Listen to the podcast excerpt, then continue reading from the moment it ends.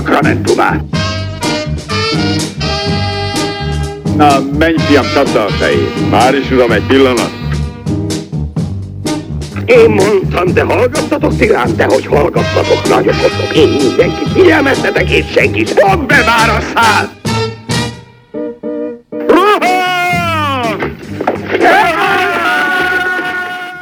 Szervusztok, kedves hallgatók! Ez itt a Rossz Nyavaja Ostroma Roham 5. adása. Én Mr. Jackpot vagyok, velem szemben pedig állandó műsorvezetőtársam. Zé vagyok, sziasztok! Sziasztok! Egy újabb kis játékkal jelentkezünk, ugye egy szegmensbe gyorsan. A Mindbug című játék került az asztalunkra, mely Z ismertetett meg épp az imént.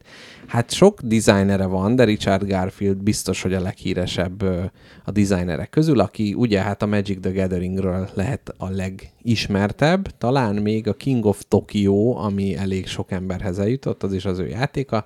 Hát most azért nem nagyon tudnénk más címet mondani. Android Netrunner, amit én régen szerettem, hogy ő volt az egyetlen az eredeti, vagy csak dolgozott bele, azt nem tudom, de van benne munkája. Na, ezt nem is tudtam. Szóval neki egy egészen pici, tehát egy ilyen francia kártya pakli méretű kis játéka, melyet Z megörvendeztetett, és hát ezzel toltunk 2 partit egymás után, és erről fogunk beszámolni. Nagyon messziről nézve úgy tűnhetett volna, mintha magiceznénk, tehát annyiból áll a játék, mind a ketten 2 mindbug vagyunk, agyakat irányító kis űrlény szörnyeteg szörnyeket idézünk le, és támadjuk vele a másik mindbugot. Tehát messziről úgy néz ki, hogy ott sorakoznak előttünk a szörnyek, és csatába indulnak, tehát mintha magiceznénk. De ez nem egy gyűjtögetős kártyajáték, tehát tényleg, amit kihoztak egy paklit, ebből húzunk mind a ketten random lapokat a játék elején, letesszük őket, az ellenfél mindbug pedig vagy átveszi fölötte az irányítást, ezt 2-szer teheti meg a játék alatt. Vagy nem, és aztán vagy támadunk ezekkel a szörnyekkel, vagy nem. Ennyi igazából a játék. Igen, és egyébként, tehát hogy a gyűjtögetős rész, az ugye, tehát hogy volt a TCG-k, a Trading Card Game-ek, vagy a CCG, Collectible Card Game, és aztán volt ez az LCG, vagy hát van is, ugye a Living Card Game, ami ugye azt jelenti, hogy nem az, hogy mennyi pénzt tudsz rákölteni, az alapján tudod a másikat legyőzni, mert hogy fixen tudod, hogy mi van azokban a pakkokban, sokszor ebben ugye kooperatív játékok is megjelentek. Viszont itt ebben az esetben ha jól értettem, ez az egy pak van. Van már egy kiegészítő, de azt is közösen használjuk, tehát az sem az, hogy én megveszem, és akkor az én paklim mindenképpen erősebb lesz. Így van, és hogy ebbe is tehát azért egy kiegészítőnél még azért a Living Card Game-nél, ahol havonta 10 ilyen pak jelenik meg. Tehát ahhoz képest nagyon úgy néz ki a játék, mint hogyha tényleg az ilyen TCG-ket próbálták volna ledesztillálni a lehető legkisebbre, és hogy például olyan apróságok hiányoznak, hogy mindig kiraksz egy kártyát, de nincsen idézési költség, ami ugye hát kvázi egy ilyen kötelező eleme a játékoknak. Nincs az, hogy többet, kevesebbet húzol, hanem mindig 5 lap van a kezedbe, és annyira egészíted ki. Minden körbe vagy kijátszol egy lapot, vagy pedig támadsz az egyik lapoddal, és hogy ebben is gyakorlatilag az ilyen kombinációs lehetőségek, hát az igazából nincsen igazából benne, mert hogy látod, hogy milyen lapjaid vannak lenn, mi van a kezedbe, és akkor ebből kell főzni valamit. Igen, annyi, hogy nyilván, mint minden hasonló játékban, minden egyes szörnynek van valami speciális képessége, ami valahogy megbolondítja a játékot, visszahúzhatom a halott szörnyemet, mérgező a szörnyem, tehát bármilyen erős szörnyel blokkolja, a blokkoló is meghal, alattomos, tehát nem lehet kivédekezni,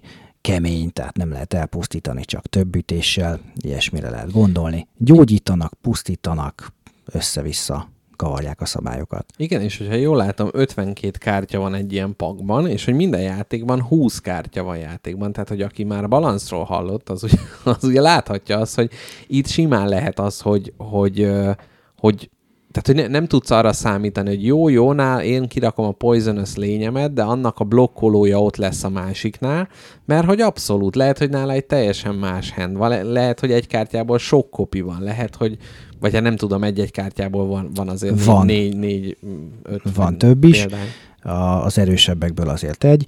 Igen, tehát ez a játék a kiegyensúlyozottságot hírből sem ismeri, előnyére szóljon, amiért én szeretem, hogy tényleg maximum 10 perc, amíg lezavarunk egy menetet. Úgy jött ki, hogy hozzá se tudtam szólni, nem baj, keverünk, és legközelebb én rakom le a Kangasaurus Rexet, meg a Gorilla Liont, és akkor én verem bucira az ellenfelemet. Igen, tehát ez, amit mondtál, hogy ez a távolról TCG-nek tűnik, meg hogy az az érzés megvan, hogy most itt a lények ütik egymást, meg hogyha már nem tudja kivédeni, akkor téged ütlek, és a te életed fogy. Ez teljesen megvan. Meg én annak is el tudnám képzelni, hogyha én egy rutinos TCG játékos vagyok, és mondjuk ilyen kapudrognak. Tehát ez a jaj, az unokaöcsinek akkor megmutatom, és akkor legközelebb már így pszt, figyú, itt van ez a Magic. Eleinte ingyen adom. Igen, tehát ugye a CCG-knek mondjuk akkor így, hogy van két nagy része, az egyik a metajáték, hogy összerakni egy paklit és a kombókat kitalálni, és hú, majd hogy lesz, aztán vagy fölhúzom a kombót, vagy nem. És van, amikor tényleg leülök és játszom vele, és kinek melyik a kedvence. Ismertem annak idején a hatalom kártyáizott, ugye az egész ország, én is, és volt olyan, ismertem olyan embereket, akik csak újabb és újabb paklikat raktak össze, soha nem mentek el versenyre, nem nagyon szerettek ilyen játszani, mert akkor koszolódnak a lapok. De akkor az volt a játék, a metagame. Valaki, én sokkal jobban szerettem játszani is velük, abszolút. Hamar ráuntam a kombinációra, az e felé hajló kollégáknak tudjuk ajánlani mondjuk a Mindbugot, vagy nem tudom, te fogod ajánlani. Tényleg csak annyi lerakjuk, kirakjuk, osztunk, és akkor piff-puff mehet, és az érzés ott van. Leidézem a szörnyet, ütök vele, és mindig, ha lerakok valamit, akkor az ellenfél káromkodik egyet, hogy ó, de rossz ez. Igen, és egyébként az ilyen típusú játékoknál, amit tényleg úgy fölteszed magadnak a kérdést indulás előtt, hogy ezt most betegyem a táskámba, hogy van-e erre esély, hogy ezt játszani fogjuk, és ennél tehát azért sokkal nagyobb esély van, mint hogy hát főleg, hogyha ugye két játékos, tehát ebből a szempontból limitált, de hogy ezt tényleg el tudom képzelni, hogy ja, késik a vonat, jó, akkor itt a nem tudom, a padon akkor lenyomunk bele egyet, szóval ilyen szempontból abszolút kellenek ilyenek a gyűjteménybe. Szerintem többet nem is lehet mondani a játékról. Gyorsan viszont értékeljünk. Uh-huh. Hogy néz ki? Szerintem tehát ez a hát nem is az, hogy fantasy zsánernek a kifordítása. Abszolút paródia, meg ilyen fura állatoknak a keverékei, hogy nem tudom, Turtlesaurus, meg nem tudom, milyen furcsa Bieber, meg mindenféle ilyenek vannak. Nem a Justin, hanem a méhmedve. Igen, a méhmedve. És szerintem ez abszolút rendben van. Tehát nem akarja elkomolykodni, pont, hogy őszintén nekem egy kicsit csömöröm van már azért az ilyen típusú vicceskedő fantasy játékokból, mert nagyon sokan használják ezt, tehát hogy én inkább a semlegeset mondanám, de nem tudok elképzelni jobb grafikát ehhez, és pont ez, amit mondtál, hogy ez a vad kiegyenlítetlen partik, ahhoz meg kell is ez a fajta lazaság. Kis fánkit belemén, igen. Komplexitás? Egy. Mélységet nem bírunk felfedezni benne. Egy A, és hogy ilyet még nem mondtunk, de hogy ez egy szórakoztató egy A. Abszolút, de tehát, hogy amikor egy játék önazonos, és ez tök fontos, és az élet meg annyi területén oly fontos, hogy nem akar több lenni, és itt tökre látszik az, hogy egy nagy Magic Development Session után biztos azt mondta Richard Garfield, hogy jó gyerekek, mindent bontsunk ki ebből a szarból, amit lehet, és ami megmarad, abból lesz egy játék, és igen, ez a kísérlet abszolút így sikerült. Úgyhogy teljesen egyértelmű. Végső pont. Én egy 6-ost adok rá, helyén kezelve a játékot, tehát értelemszerűen a kis apró játékokba. Én egy picit több irányítás lehet, hogy el tudnék képzelni a játékba, de összességében tényleg bármikor azt mondod, hogy játszunk, nem fogom azt mondani, hogy jaj, nem már. Szóval nekem egy 6-os. Nekem most ez 8-as, magánéleti okokból is. Egyrészt nagylányommal játszunk most és sokat, mert nagyon megtetszett neki játék, és én az ilyen játékokat nem tudom nem szeretni.